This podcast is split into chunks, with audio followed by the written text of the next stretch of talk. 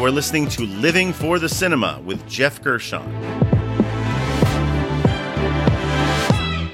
I am a cinema enthusiast of all genres, here to discuss with you one film every episode. The good, the bad, and the ugly of what makes each film unique. And just as a warning, these films might be in theaters now, or they may be from ten, twenty, thirty years ago. But regardless, there's a strong possibility that I will be revealing spoilers. I might give away the plot or the ending in this review, so just be warned. We are here to discuss No Sudden Move, which came out in twenty twenty-one. I'm gonna shoot you right now. Can I go home now? Wait at the house after. What do you mean after?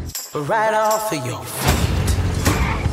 What is going What's on? What's going on, big guy? Yeah, what are we doing? We're following instructions. Are you helping me or are you not helping no, no, me? No, no, no, no.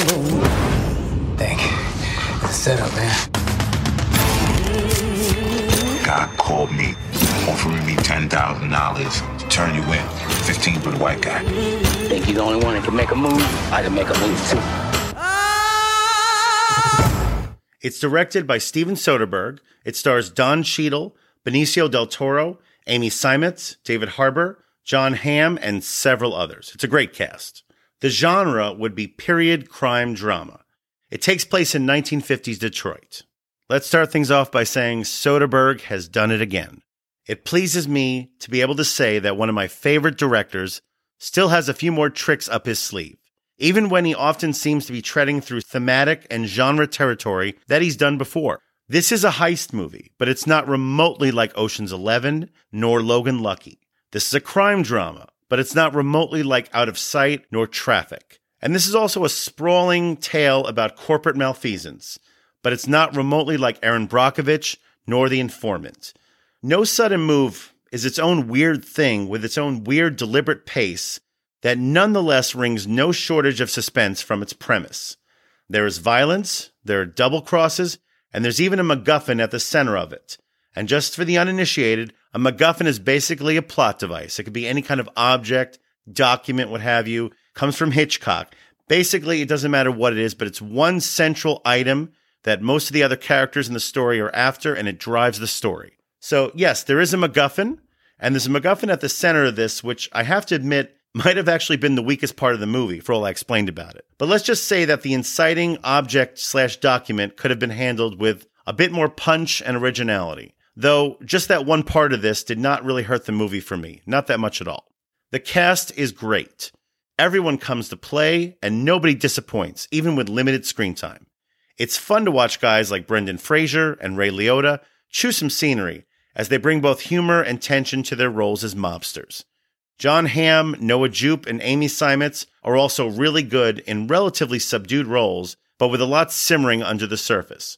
The plot basically kicks off with a simple heist, which is also tied to a hostage situation, which involves Seimetz and Jupe's family, including their husband-slash-father, played by an absurdly buttoned-up David Harbour. His line readings in this, as he gets more and more enmeshed in the plot, they are among the film's many highlights. I'm sorry. I'm gonna punch you now, sir. I'm punching you. This is going to be a punch. Boom, boom, boom. Now, the actual MacGuffin is actually in the possession of Harbour's boss, which is why his family has become involved. The thieves who are trying to acquire it are played by our two main stars, Don Cheadle and Benicio del Toro. And at the end of the day, this is their movie. Though it's probably a bit more Cheadle's. They're both great, and funnily enough, for a change, it's actually Don Cheadle who takes on a new voice, as Benicio del Toro has been known to do in many movies. Don Cheadle sounds as if he's almost inhaled way too many cigarettes, and he gives the more flamboyant performance for a change. Why are you doing this, man? Because I'm going to get what's mine. And needless to say, our two protagonists, well, sort of protagonists, they get in over their heads. And the central question of the movie becomes, who can actually trust whom? And we'll just leave it at that, because I don't want to give away any more of the plot. Now, the screenplay by Ed Solomon is very sharp and funny. It never gets convoluted, while still keeping us on our toes. Everyone and everything in and around, mostly nineteen fifties Detroit, where it all takes place, it's all shot really well. But apparently this film had no director of photography, no cinematographer. I'm thinking that Soderbergh shot it himself, which he's done before, and it looks great. He also brings back longtime collaborator David Holmes to do the score, And while there are plenty of jazzy parts, which has been the norm for both of them, they did the Ocean's movies together, the music sometimes takes on a more menacing, booming sound, which almost feels like it's a Coen Brothers score, a Coen Brothers crime drama like a Fargo or a No Country for Old Men. And Carter Burwell was their composer. It sounds like that. And there are other Coen's vibes going on here. There's some whimsy thrown in there to punctuate some of the almost claustrophobically tense situations that some of our characters find themselves in. Now, is this top-tier Soderbergh? It's too soon to tell. But if nothing else, I can certainly see myself rewatching this. That brings us to the categories. The best needle drop is the first category. This is the best song cue or piece of score used throughout the runtime of the film. No joke, this movie has a generally dark ending with some interesting and timely things to say. And the song that closes it, just as the credits start to roll, it's pretty note perfect. And even though David Holmes' moody score has done a lot of the work up until that point, the best needle drop has to go to this song. The song's called I Done Got Over It, a nineteen sixty mid-tempo bluesy pop single from Bobby Mitchell. Not to give away too much, but as we watch one character walk towards the camera, just before the credits when this song kicks in, the song almost sounds like an inner monologue for them. Now the days when I first met you seemed just a sweet little thing. But after a while, you got so bad. You know it was a crying shame, but I done got over it. Yeah, I done got over it. Yeah, I done got over it. Done got over it. That brings us to the next category. Wasted talent. This is the most underutilized talent involved with the film. One of my personal favorites and a perennial Soderbergh co-star, Bill Duke. He's really good in this as one of the local Detroit bosses who is out to get Don Cheadle's Kurt Goins. He has some nice moments, demonstrating some genuine menace and also demonstrating some cool for sure. But I wanted more, because you can never have enough Bill Duke. At least one more sit-down featuring him and some of the other local bosses could have gone a long way. I'm just a sucker for those kind of scenes. So Bill Duke would be my wasted talent. That brings us to the trailer moment.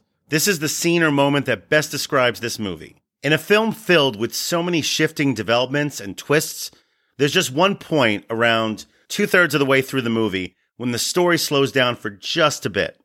And we get to see our two main characters, Don Cheadle's Kurt Goins and Benicio del Toro's Ron Russo, we get to see them sit back in a hotel room so they could plot their next move. They want to try to figure out what they have, what it's worth, and how they can get the most for it.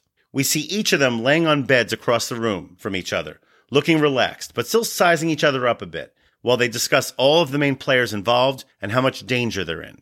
Considering how tantalizingly close their characters came to teaming up in Soderbergh's Traffic twenty years ago, this almost feels like the Del Toro-Cheadle team-up movie we always wanted, if for just a few minutes. You want to bet? Get in your pocket. I got it. I, I love it. I love it How when you do this. How, How much? much? I got I got twelve bucks. Okay, give me give me ten. We make it even. Okay, beautiful. Wait a minute. It's just great to see these two together, just talking, and that is your trailer moment. And that brings us to the M V P. This is the person or people who are most responsible for the success of this film. Now, in case it wasn't already obvious based on how much of his impressive filmography I mentioned earlier, Steven Soderbergh is one of our greatest living directors, and he has been dishing out gems from all genres since nineteen eighty-nine, when he broke out with the indie hit Sex, Lies, and Videotape. This is his film, even with the top-flight cast and all the talent behind the camera.